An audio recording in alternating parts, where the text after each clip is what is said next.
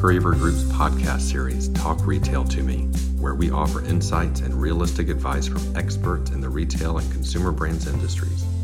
If you're new to Parker Avery and this podcast, we are a leading retail and consumer goods consulting firm with over 600 years of collective experience, both as consultants as well as leadership positions in the industry. Our firm uniquely combines deep industry experience with consulting expertise and world-class talent to deliver meaningful results. Our approach allows us to build successful, long-term relationships with some of the most recognizable retail and consumer brands in the world.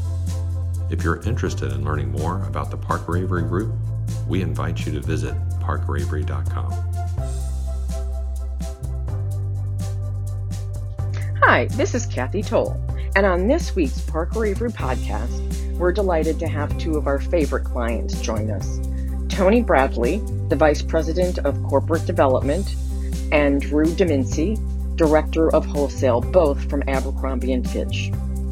Today, we turn our attention to all things change, both from an organization and individual perspective. In a recent Harvard Business Review article, John Kotter, well known in the change management circles, and his colleagues discuss how the increasing volatility, complexity, and rapid change has become our new normal. The team calls out the need for more agile and adaptable organizations, which of course is easier said than done. Constant change can be exhausting, and it can be exhilarating.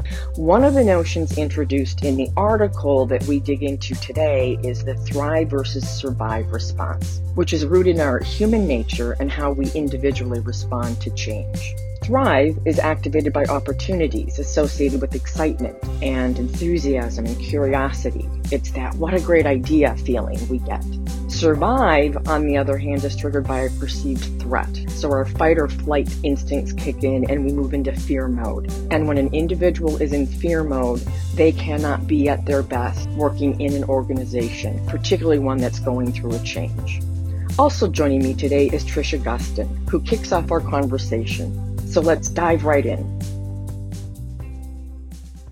So Tony and Drew, does this resonate with you? Was there ever a time you experienced the survive response during an organization transition? Yeah, I can jump in, Tony, and obviously you and I can kind of go back and forth, but it certainly did. I thought the article, quite honestly, it really resonated, particularly as we're all kind of noticing as things have changed rapidly over the last couple of years with the pandemic and how that's changed kind of the atmosphere and kind of the climate. You see how important it is to handle change and increasingly quick change in a certain way to make sure that the response is as you would anticipate. So having lived through situations where change is happening rapidly, I think what's so important, as called out in the article, is you need to make sure you provide context to the change that's happening for teams of all sizes, but particularly bigger teams, and the more broad, the more important it is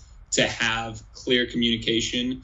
And I've always found that establishing, a core group of change leaders, those who can acclimate, adapt, and having them kind of be key influencers throughout the greater group has been pivotal as change like this has come up. But Tony, I'm not sure what your thoughts would be on that particular topic. I mean, I strongly agree with what you're saying.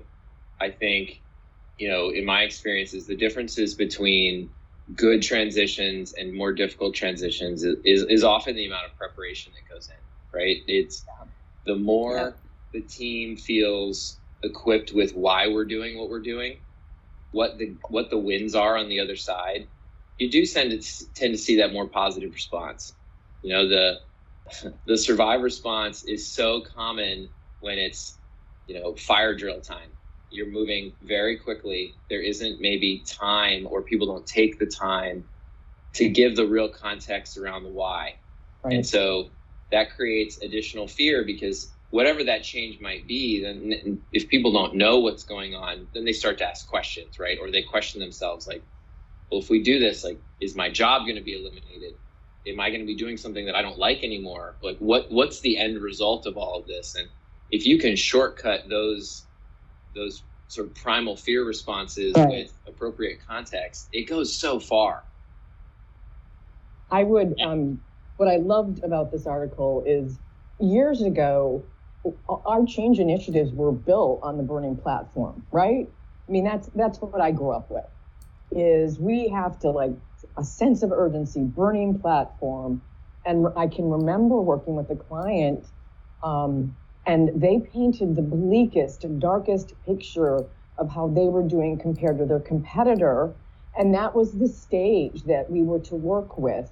And it does that primal fear of it decreases our cognitive capabilities to cope. And we're just not listening anymore to what's going on. We're more concerned about all the noise that's in our head. Yeah, Kathy, I'm glad you said that, because quite honestly, I think the other point that's important is with this noise is, as Tony alluded to, giving the contextual why is so important for everyone. But I think there's, in combination with that, I've found that we're in this new world, and particularly for us, we're still predominantly remote. And I think it's only amplified this necessity to remain close and in tune with your team, right? And that's taken a whole number of different ways and avenues, as opposed to just sliding over to their desk, or we often would walk to the cafe on campus or have lunch together. We've had to get really creative, but I think that at its core, that understanding of keeping your finger on the pulse of the team that you're leading or that you're working with is so important, because that often can dictate how you contextualize or set direction or communicate when these things are changing so rapidly. I love that concept that we're sort of circling around with the COVID response, right? Drew brought up in reference to remote work, but there's so many other macro emotional constructs that are being challenged, right? You know, in general, there's more fear in the world, right? Mm-hmm. You know, so many people know someone who got sick. An alarming number of people know someone who's died. Fear is more prevalent in the world today than it was 2 years ago because of the situation that we're living in. And so it's so important for us to, even if we tend to maybe sit in a position of relative safety, I get to work from home, I haven't really been touched by this disease in some way, we have to really be empathetic to what everybody's going through to an even greater degree than we would have under normal circumstances, right? Yep. I thought it was a really interesting point in the intro of the article that the COVID response brought this adaptability to the forefront. Right. And that's certainly true, right? You can't dispute that. I don't know if it's as true as the author made it out to be, because brands or retailers or whatever who were succeeding pre-COVID were also the ones that were incredibly nimble and agile and preparing for future change, right? It's those same philosophies that we believed in 2 and 3 years ago are still true, but the circumstances around us have changed so much. And if we can be cognizant of that, we can help guide, teams through it.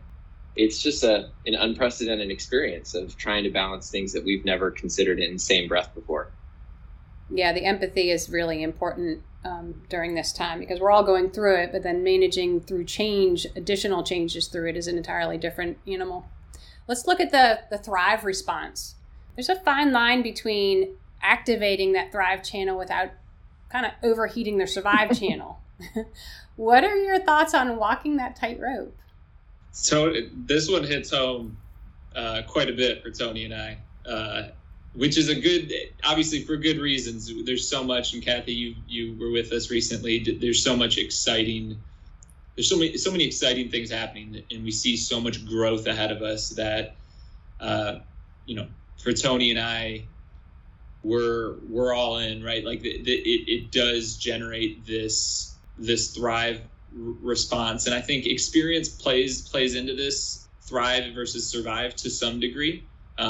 Having lived through a little bit more change or different types of change, it makes folks either a little more prone or less prone to that Thrive response. But part of it's too just understanding this article weaves in this concept of just human nature. How much does human nature play into this? And I found that really interesting. You start to go down a path of the psychology and how different types of people react differently. But I think inevitably, when we're talking about Thrive, part of that communication and setting context of the why is truly both macro and micro carrots, if you will, in terms of understanding what lies ahead and what can be accomplished kind of if we do these things right, and generating that excitement. And I think what's interesting is you find some folks, depending on the size and the type of your team, is everyone responds differently. So I think a lot of it comes back to incentives too, and having a good understanding of who's the type of person on your team who is maybe more naturally inclined to some of the thrive response, and then how do you leverage that one person or those few people to help generate a little momentum. I often think, what we're going through, you kind of hit it. I've seen it in the past. You hit tipping points with some of this stuff too. Oh yeah. And you're pushing the ball uphill, and then you finally get to that point where there's enough buy-in, there's been enough communication, and they start to see. A lot of times, you need to see some small wins. Mm-hmm. So, I think the thrive. Obviously, in a perfect world, you want the thrive response way more often than survive, but it comes and goes, and then you have to be very specific with how you generate that type of response. Drew, you absolutely nailed it, right? The macro and the micro, right? There's, when you're trying to tackle something within your business space, you have cross-functional teams that you're working with to try and achieve a goal. You've got people within your own organization at various levels and various levels of experience. And one of the things where we've even made missteps in the past is really thinking that one message was appropriate for all of those audiences. Mm-hmm. And we've obviously learned from that experience, and we've gotten better at curating that message, for the audience, right? And Drew spoke about it as the big picture carrot and the little picture carrot, right? Like there's a win for everyone, but it's not always the same win, right? Different people are motivated by different things, and at different points in their career, different incentives are going to matter to them. And at times we do lose track of that because you get stuck in your own head, or you're working with a small homogenous group, and that can lead you down a pathway that needs new input, right? So it's really critical that we gain insight from more people as we are crafting the messaging so that we know what's going to resonate in the right way. And when we do it well, it really does work. When I wouldn't say lazy, but if we miss an opportunity to craft in the right way, or we miss target an audience, it can be really tough. And that communication is so critical, and understanding who you're talking to and what matters to them. So then you go back to, you got to listen for a long time before you start talking. Yep. Absolutely. That is great advice. And as I was reading the article, I also listened to the book, ironically, as I'm listening to you all talk. And I remember as they were describing the thrive response, I was like, that's Tony and Drew. That's exactly your team. Is they've been, you all were able to get people to a level of excitement, maybe a little apprehension here and there, but you really were so good about sitting back and being, before you led, sitting back and putting together the message. And I know even as we worked together, that was probably one of the more detailed audience segmentations I've done, where we spent really working on the various presentations, which was, I think, to the diverse team that you all brought to the table was so helpful. Sometimes, their feedback was a little like, okay, that was real. But it also was able to help us turn and pivot in the right direction, so we didn't walk into anything unexpected. Yeah, I, as you alluded to, I think the honesty was critical there. Like good or bad, I think that's part of this thing too. Is not having blinders on as you go into this change. I think is a critical component to understanding what needs to be done. Looking at it, everything through, rose-colored glasses is not the best approach. So, yeah, there's some realness there that you have to embrace, and then that's the surest way to get to kind of a game plan or a change plan that makes the most sense for the group that you're working with. Yeah, it's so true with any kind of communications. You really need to not only understand your audience beforehand, but be able to read them as they're taking through these changes. Being able to read and then react and recourse if you need it and adjust is super important. So in terms of reading audience, through any change, people are going to have bad days. You don't know what that person or that audience has been through or just come out of. And so it's, you know, easier than we'd like for people to lose their enthusiasms. What are some ways you all have found success in mitigating the loss of enthusiasm?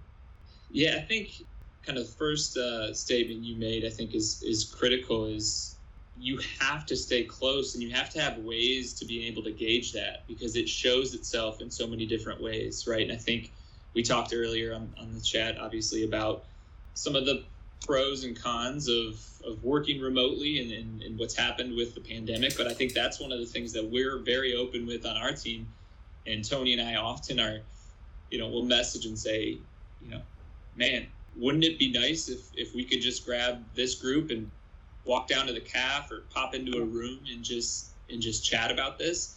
And we've got obviously the technology to do these things, but there is that component that you don't get. So you have to get extra creative, not being together. And obviously there's things that we do outside of work to try and generate that. But I think bringing it back to your question, I think once you establish that awareness of kind of the highs and lows, and particularly in this case, some lows on the team or people going through some lulls of, hey, I'm not fully bought in, or I don't see where I fit in, or I'm burnt out. One thing that I think is very important is, depending on the size of your team, is being realistic with how you as an individual can stay in tune, but also leverage those on the team, depending on how many levels there are. You need others. This is a collaborative effort to kind of keep a pulse and understand, oh, so-and-so, it's really having a rough patch. Like, there's these things going on.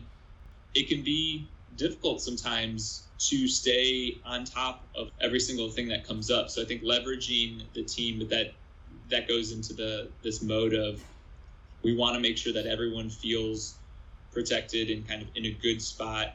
That way, when these things pop up, we can address them from a place of momentum and some positivity versus the other way around.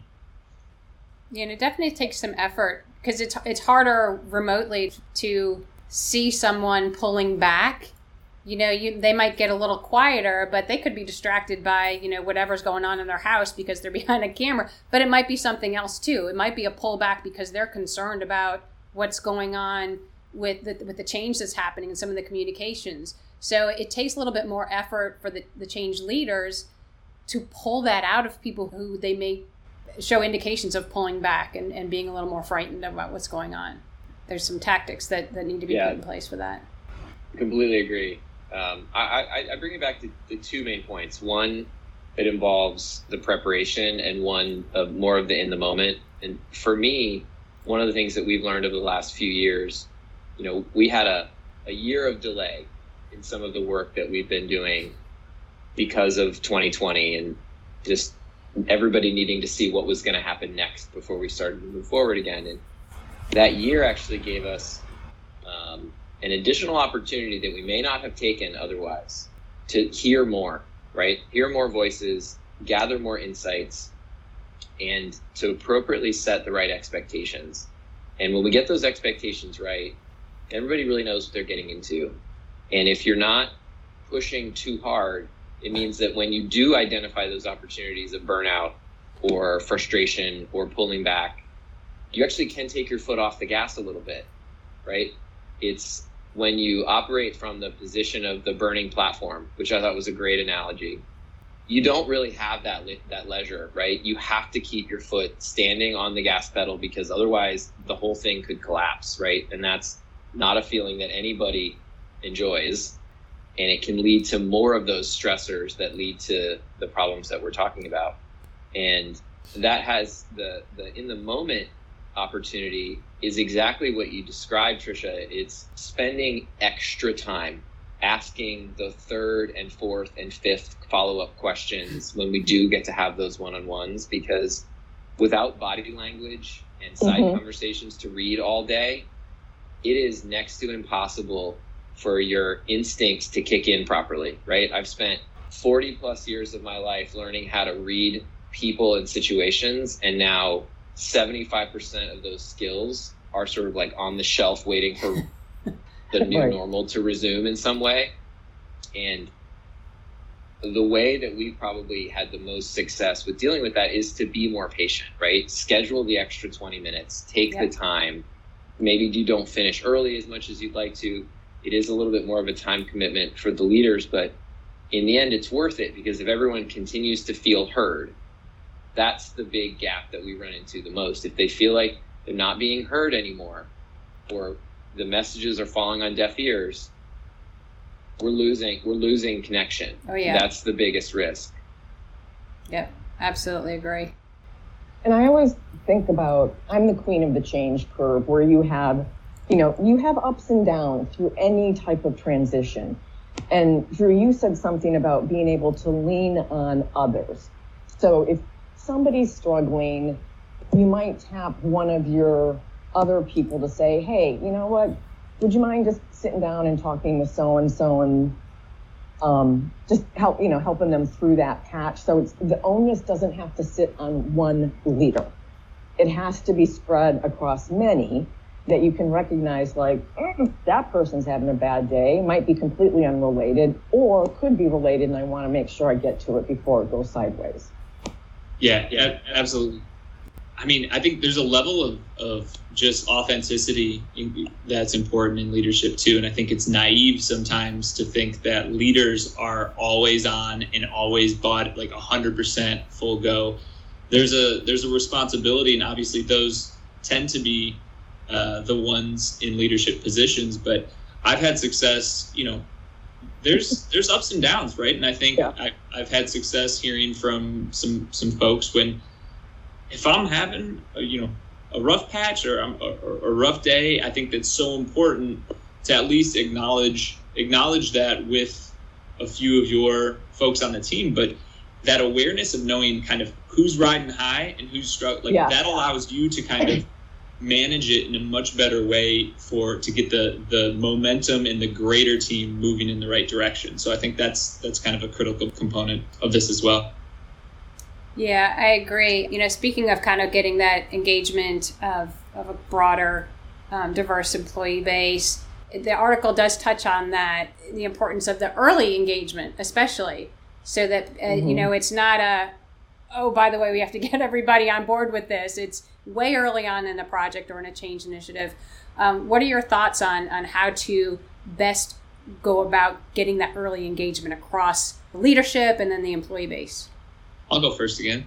My thoughts on this, right or wrong, I go back to because it's fresh in my mind, and I've found a lot of advantages. I had the luxury of the company had sent me to the ProSci training, which is a change management, and I think one of the things when it comes to this is sponsorship. So they talk about how important sponsorship is for any sort of change, but certainly any change of significance or that has far-reaching or broad in nature, that you get the buy-in from some key components and key change leaders throughout, that that they themselves have significant influence.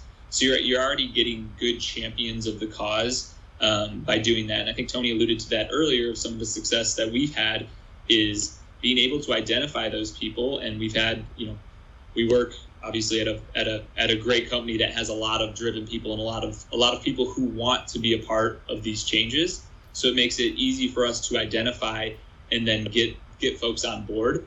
And I think that's the best way to do it, because then you're covering all areas. I think it's important to not leave any particular areas that this will impact out in the on their own and not looped in. So that upfront work, I think, is hypercritical to this sort of initiative. I really can't add anything to that. It is the most important thing that we've ever identified is there's a what and a why, and there's a how. And when we do those things out of order, we generally have more difficulty. But when we can have a proactive conversation with the right people who are going to be impacted, talk to them about what we're trying to accomplish, explain to them the benefits, actually lean on them to identify additional benefits that we may not have thought of. It pulls it really all together, and by bringing them into the picture early on, they feel invested. Yep. Right. You know, and that investment is, yeah, is often the key between success and failure in a large scale change. Yeah. And it's, for me, it's so interesting because, and I'm like, can y'all just go talk to everybody in corporate America right now? Because so many times people have in their mind to bring in change, the change management team, when they are going live. And I'm like, that is about 9 months late. Like, now all I'm doing is triage. And that early engagement still seems to be something that it's really hard. I'm like, when we say early, we mean from the time that we're doing like design workshops. You have, you know, you have to know people are noticing people going into rooms or being invited to meetings and are walking through process design. And if that isn't being discussed and being explained to people, they're going to make stuff up.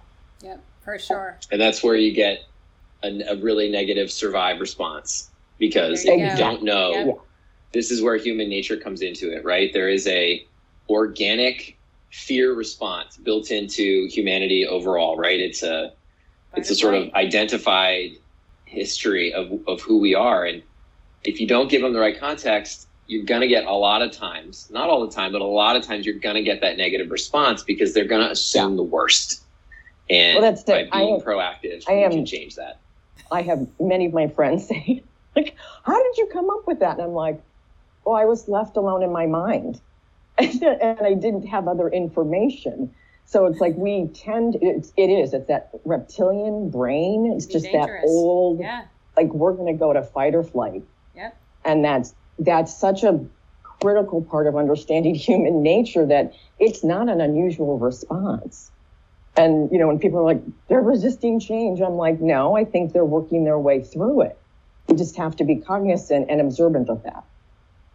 Yeah, absolutely. Yeah. So let's talk hypothetically about reducing that fight or flight instinct.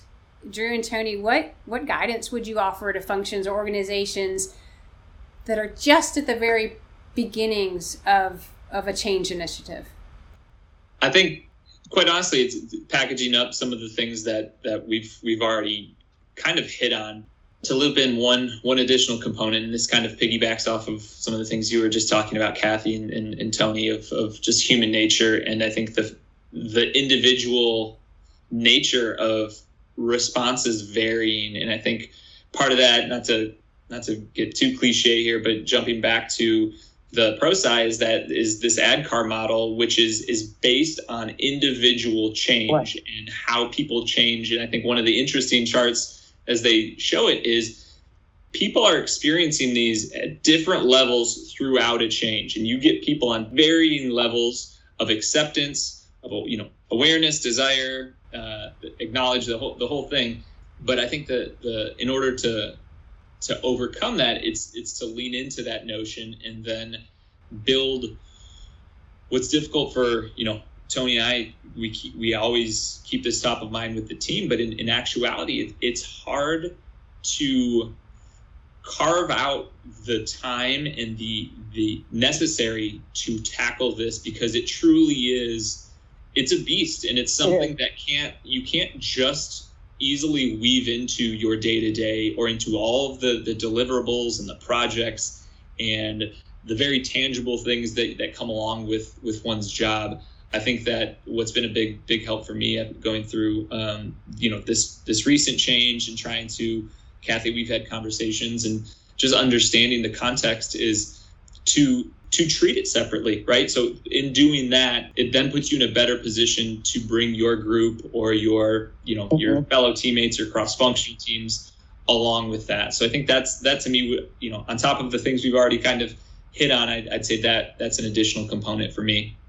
Yeah, this isn't rocket science at the end of the day, and that's it, but it does take reminders, right? So the number one thing that I think we've learned on our experiences together in these last few years, and then, you know, our journeys over the rest of our careers, you just got to be prepared to listen, right? And it sounds so obvious, yeah, but making people feel heard, making them part of the process, understanding what the wins are from their perspective, right? As an executive, I'm sitting here thinking about, sales and margin and EBIT and, you know, bonus structures and whatever, right? Like, but, you know, some of the people on my team who make magic happen in the trenches on a daily basis, that stuff's not the same to them, right? They want certain things to be smoother. They want certain things to be easier so that they can focus on growing themselves and expanding their knowledge instead of just banging keys and trying to get work done and grinding something out, right? So everybody's definition of what's the right carrot is really important to understand. And, you know, as even a, you know, somebody who's been doing retail for close to 20 years, like, there are things that I learn every day, right? And that's maybe the most important lesson to learn early on in your career, is that the old trope of the one constant in retail is change, right? You need to be prepared to be listening, because your perception of what's going on might not be the same, right? We've got a different generation of people, right, who think about the world differently and think about their place in it differently than I did in their shoes, you know, 20 years ago.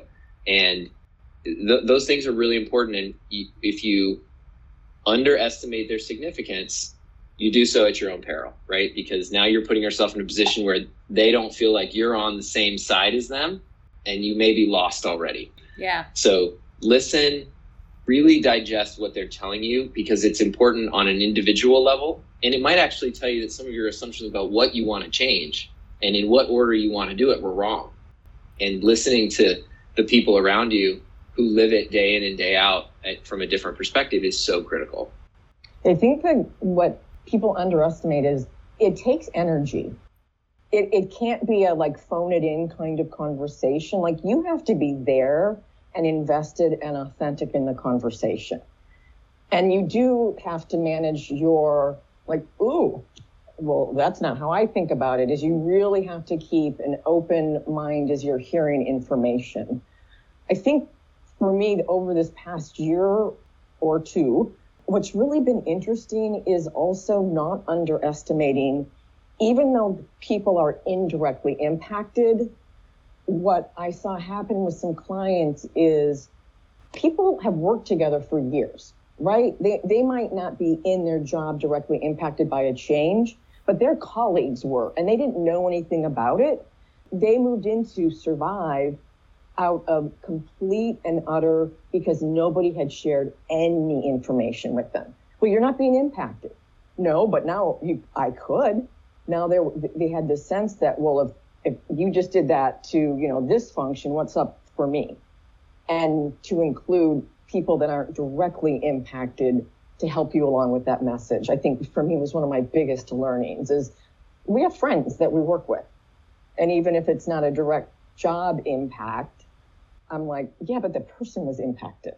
Yeah, that's a great point. If I can jump it just real quick back into, because I think what Tony said triggered something specifically for me, is I think it's super important to understand at an individual level, like we were talking about, I think, but understanding that team dynamic also is critical. So you need to know at the individual level, but this is, you know, call it culture, team dynamic, what have you. I think that's a critical component to this too, because it is individuals, and it honestly kind of plays into what you were saying too, Kathy, of casting a wider net. You know, you'd rather err on the side of, hey, let's inform or let's engage these folks.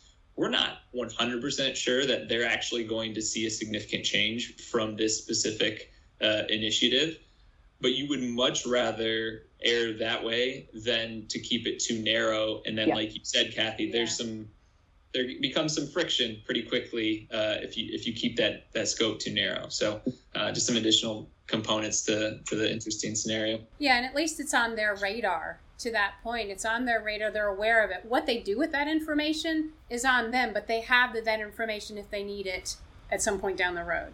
It's very much balancing. What's interesting is we always refer to it as organizational change. Organizations are made up of individuals. And there's an organizational change process, and there are individuals changing at different levels as the organization's going through the process.